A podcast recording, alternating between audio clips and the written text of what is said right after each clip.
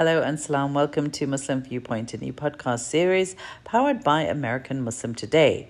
We are a groundbreaking non-profit digital newspaper who champions civic engagement. AMT informs and empowers the diverse voices of almost 30 million Muslims here in the US and other Western countries. I'm Rifat Malik, I'm AMT's editor in chief, and today we have an interview with attorney Lubna Shuja, who is the first South Asian, first Muslim, and only the seventh female president of the Law Society of England and Wales in its nearly 200 year history.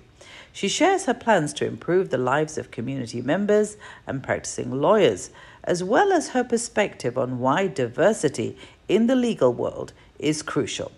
She spoke to our reporter, Maya Gayler. And just to be just to be in this role is an immense honour and and a privilege. It really, really is.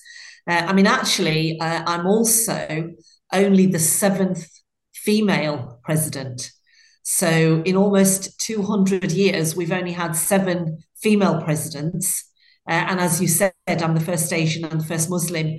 I mean, it's it's an it's an absolute honour, and I think it's a real indication of how much our profession is changing. I'm really delighted uh, that it's that, that we're starting to see that change, and I certainly hope uh, that although I am the first one, I will not be the last one. I hope there will be many, many more coming up uh, after me. Right. And so what do you hope to accomplish in your position as president? Oh goodness. Well, that's a that's a huge question. Um, so I have a presidential plan uh, which will formulate the basis of a lot of the work that I am doing. Uh, diversity, obviously, is a very, very important part of that plan. Uh, you know, as you've already said, I'm Muslim. I'm I'm I'm uh, Asian. I'm uh, I'm actually from a working class background. Uh, I went to state school here in England, and um, you know, my parents weren't wealthy. I didn't think that I would be able to get uh, into law. I didn't think I could become a, a lawyer. And mm. um, so it's really, really important to me that I do everything that I can to make sure not only that those from Black, Asian, minority ethnic background and women uh, uh, are able to join our profession and uh, those who have disabilities. Uh, those those who are from um, um, you know uh, underprivileged backgrounds it's important to me that they are all able to uh, join our profession, but also that they're able to progress through the profession and get to the senior levels of the profession. Because uh, when I joined the profession, uh, and this was almost 30 years ago, I've been a, I've been a solicitor for uh, just over 30 years now. And when I joined the profession, there were only 709 solicitors who were from a Black, Asian, or minority ethnic background. And there weren't many women in the profession either. Whereas now I'm really delighted to be able to say that we have got uh, 18%. So the Law Society of England and Wales represents over 220,000 solicitors.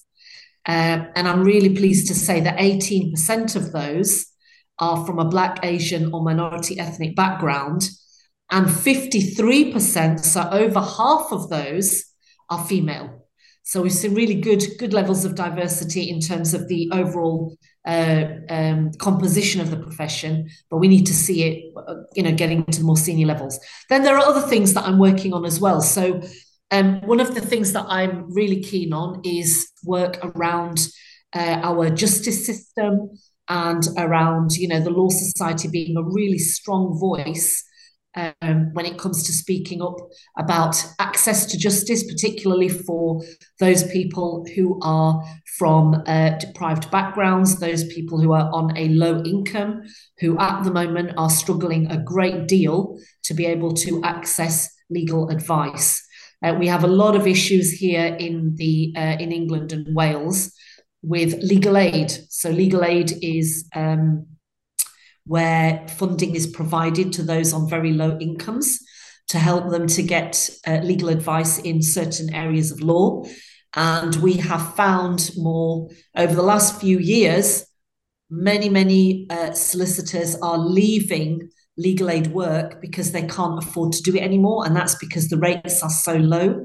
There's been no increase in those rates for uh, almost 25 years. So we've got huge areas of England and Wales where uh, you know members of the public, if they find themselves in trouble, if they find that they want advice about debt, uh, about housing, about uh, immigration, there just isn't a solicitor nearby that they can get advice from. And that's a really big problem. We also know that our court uh, estate is not in a good condition either. Uh, we've got a lot of problems with courts that are closed because they're not functioning. So, for example, because the heating system isn't working, or the air conditioning isn't working, or um, the toilets are not working, or the fire alarm isn't working. And that means that those courts are out of action uh, until those matters are fixed. And that's had a knock on effect. So, you know, the, the, the uh, problem with um, not having enough solicitors dealing with legal aid work and also not having enough courtrooms that are open, that's having a knock on effect, which means we've got really, really, really big backlogs with court cases in our courts. And that's not acceptable either. So that's another area uh, that we're doing work in. And, you know, I really want to get members of the public to understand the value that solicitors bring to society. You know, the work that solicitors do, it really underpins society, it underpins, uh, you know, businesses, contracts, marriage, divorce, wills. You know, even when people die, you've got to go to a solicitor to help you to sort out the estate and the probate. So for me, it's, you know, I want people to understand why solicitors are valuable and why they're so important in society. Um, you know, because generally people only really understand that when they need to use a solicitor. Uh, and that's when they're in a time of crisis or when they're in trouble uh, or you know when they when they just need advice on a on a on a particular matter uh, that's when they'll start to appreciate you know what does a solicitor do? How can a solicitor help me? Whereas i want to get much much wider public understanding you know this is why solicitors are important in society. So that's another piece of work that i'm doing as part of my presidential plan. Um, another area of work that i'm focusing on is um, uh, uh, uh ethics which is around um, you know, where, you know, solicitors in England and Wales are actually one of the most highly regulated professionals in the world. Uh, and, you know, we want to do a focus on um, highlighting how well they're regulated and on helping them with guidance and advice when there are those areas where perhaps they need a little bit more support to work out how to deal with things. So, for example, climate change, that's a really, really good example where, um, you know, public opinion is changing and solicitors need to think carefully about, you know, how do we deal with this within our own businesses? How do we advise clients? To help them to be more climate friendly, and what can we do to uh, to, to to really um, you know m- move the move the dial in that in that direction. So those are some of the headline. I'm also doing a lot of work internationally as well. So internationally it's promoting uh, and highlighting uh, the uh, legal system in england and wales which is one of the most um, uh, highly reputed jurisdictions across the world. Uh, and you know many many many um, people from other countries around the world will come to England and Wales with their disputes because they want them to be dealt with here. Um, so, in fact, we are the second um, most popular jurisdiction behind America in the whole of the world. Uh, so that's another part of my role, which is going out and promoting that, uh, and uh, you know, talking to lawyers all over the world to see what we can learn from them. So that's a very quick canter through what I'm doing in my presidential year. Right. It sounds like you have a very solid plan. Um, so, in your career, um, you know, you had a solid career. Um, and now, obviously, you're in a position because you have made great success. So, have you faced challenges, um, perhaps based on your gender, faith, ethnicity? I mean, I think everybody faces challenges during uh, during their career. There's no doubt about that. We all have our own individual challenges, depending on you know what our backgrounds are and where we've come from. And um, certainly for me, as a, a working class uh, person from, uh, and I and I'm from the north in Yorkshire. Uh, and also as a Muslim woman, of course, there were challenges that I had to face when I came into the profession. And um, there's no doubt I've already explained to you that there weren't many um, uh, solicitors who were black, Asian, or minority ethnic. Uh, there weren't many women, so there weren't there weren't many people that looked like me when I was coming into the profession. Um, as I was uh, going through um, my training, and in fact, even during the early days of my profession, there there were no mentors that I could turn to or look to. That wasn't even a word that was used at that time. And diversity wasn't something that people talked about at that time. So, you know, for me, I, I, really just wanted to be a really, really good lawyer. That was really important to me. I wanted to be a good solicitor.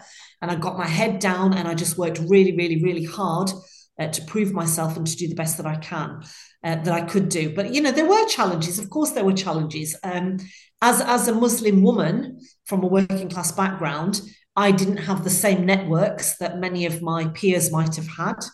You know, my parents were not professionals. They were not from a working. Uh, they were not from a professional background, so they couldn't introduce me uh, to uh, other networks that might be able to help me progress. And certainly, when I started working and when I started going to networking events, it wasn't something that I was used to doing. It was quite an alien um, uh, environment for me. Uh, most of the networking that I attended, and in fact, many events that revolved around clients and around uh, client hospitality, and even social events at work, they revolved around alcohol. Uh, uh, you know, they'd be in, in in places like you know in bars or in pubs or places where alcohol was served. And you know that was something that was very alien to me as a Muslim woman. Um, you know, I, I I've never been in bars or pubs or anything like that, and I didn't I don't didn't drink. I don't drink now. I've never drank alcohol in my life, so it was a very alien environment for me, an environment that I wasn't comfortable in. Uh, but I had to deal with it because you know at, at that time, thirty odd years ago, that that was how you you you socialized. That was how you networked. So i had to stand there with my with my glass of water or my glass of orange juice and and and just you know just get stuck in and, and do what i needed to do. So that that was quite a big challenge early on. Um i you know it was a i felt very um quite, i was quite insecure in that environment. It wasn't something that i liked being in but i but i got used to it and and i had to get used to it. And the other thing that was really challenging for me was um when I first came into the profession, um, it wasn't unusual um, that women uh, were not allowed to wear trousers. So the very, very first firm that I worked for, they actually had a rule that women couldn't wear trousers. And if you went to court uh, back in the um, uh, 1990s, early 1990s, women didn't wear trousers in court. And I remember uh, just recently, actually, somebody told me a story when I mentioned this. They told me a story and they said to me they remembered being in court in, in England and a woman was in court and stood up to address the judge in court, and that woman was wearing trousers. And the judge actually said to that woman, I can't hear from you. You can't address me because you're not appropriately dressed. And you know that that was not unusual. So that was a big challenge when I came into the profession because you know, you had to dress in suits. You know, you're a professional, you want to be appropriately dressed, you wear suits. And, you know, finding skirt suits with very, very long skirts, because you will know as a Muslim woman, you know, when you're if you're going to wear a skirt, it needs to be down to your ankles. You know, that's that's what you're going to do. So it's quite challenging trying to find skirt suits that would allow you to be appropriately dressed at work. Um, but one of the very, very early achievements that I had and that I'm really, really proud of is that the firm where I was working uh, um, uh, uh, at the very start of my career, it took me it took me about four or five years, but I managed to persuade them that they had to change this rule of no trousers for women because it discriminated against me as a woman, it discriminated against me as a Muslim, um, and you know, discriminated against all the women in the firm. It wasn't just me; none of the women could wear trousers. So I was really pleased when I managed to persuade them to to change that. And uh, you know, I was absolutely over the moon when I could go out and buy my first trouser suit. That was a great day. Right, and so you've done a lot of work to to accomplish all of this. And you, as you mentioned, you didn't have any mentors. Is that correct? That's correct. Yeah. Yeah. Right. So I, I, no, I didn't have mentors. Um, I had allies, mm-hmm. which is slightly different from mentors. Mm-hmm. So I was, I was very, very, very lucky throughout the course of my career. I've been so fortunate to work with some absolutely amazing, amazing people. And actually, the majority of them have been white males. And, you know, they have, um, you know, I've been able to turn to them when I've needed advice. Um, you know, I've, I've learned from them, they've guided me. And quite often, they are the ones who have said to me, uh, you know, you should you should do that. You'd be good at that, at that. You should have a go at that. You'd be good. You know, when I think I'm not ready to do something, or when I thought, oh my goodness, there's no way I could I could deal with that. They've been the ones that have pushed me gently forward and said, actually, you should go for that. You'd be really good at it. And, and that's how opportunities open up. So I've been very, very lucky to have allies that have helped me during my career. Yes. And then, um, so, I mean, if anyone can speak on this, it's you. So why do you think diversity is so important in the law profession and serving people? Oh, it's absolutely, I mean, it's so important for a number of reasons. I mean, firstly, it makes it makes really good business sense. First, you know, uh, clients like to instruct people that look like them. They like to talk to people who understand their background, their culture, uh, who understand how they might have got themselves into the situation that they're in. You know, we all we all like to talk to people that we relate to and you know having a diverse workforce is is is really important to attracting diverse clients. But equally a diverse workforce means that you have diversity of thought. So because you have people who have different experiences different backgrounds different cultures different faiths they will come at problems or uh, you know issues with different mindsets, with a different approach, with a different outlook. And that's really, really important for, uh, you know, business, sol- business uh, problem solving. And, uh, you know, it leads to, it leads to making sure that you don't have what we call group think in organizations, which is not healthy for organizations. You know, in an organization, you want to have diversity of thought, you want to hear different opinions, you want to hear different thoughts, you want to hear different solutions to different problems, because that's how you find the best way to deal with matters. So that's really important. And you know, we we need to show that the legal profession is welcoming to anyone and everyone, no matter what your background, um, no matter what your uh, uh, you know social class, your wealth, your uh, faith, your you know your religion, your back, whatever it is, you know disability, LGBTQ, whatever it is, we are open to everybody. And anyone who has the talent, anyone who has the ambition. Uh, you know they should be able to join the legal profession and be able to progress within it. Because we should reflect the society that we serve. That's really really important and perhaps a, a, little bit of advice to anybody who's li- listening. Um, I, I, talked about about networking and how I found it difficult to do networking when I was coming into the profession. Uh, and I suppose one of the things that I would say is, is is try and embrace that as early as you can, because networking is really really important. Uh, and the reason for that is because quite often you you might be networking with people that you you know you might be in a in, in a room with people that you think are not going to be able to help you progress in your career. But you know, you should always remember that you don't know who they know. And you know, if they like you and if they remember you, they may be able to open doors for you and they may be able to lead, you know, give you new opportunities. And you know, I'm a really, really big believer of take every single opportunity that comes along because you never know where that opportunity will take you or where it will lead you.